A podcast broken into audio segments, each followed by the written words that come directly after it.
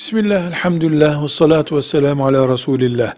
Uçakta namaz kılma meselesindeki endişe yerle teması yok bu aracın. Ondan kaynaklanıyor. E, yön tespit etmek e, çok zor. Yani kıble yönüne gidip gitmediği sürekli tespit edilemez bu. Artı seccade serip kılacak bir mekan da yok uçakta.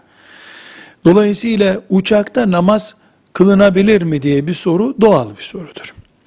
Cevap olarak deriz ki Müslümanın namaz kaçırmasındansa uçakta oturduğu koltukta kıbleye dönmeye gerek kalmadan bile namaz kılması mümkündür. Zaten iki rekat namaz kılacaktır.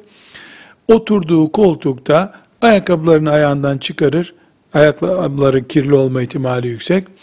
Ve e, tekbir getirir. Namaz kılar koltukta otururken. Rükû yapmak için hafifçe belini büker. Secde yapmak için de biraz daha fazla büker ve iki rekat namazı kılar. Farz namazı uçakta kılmak gerekir. Kılabilir ve gerekir. Nafileler için zaten bir sorun yok. Sünnetler istediği kadar kılabilir. Velhamdülillahi Rabbil Alemin.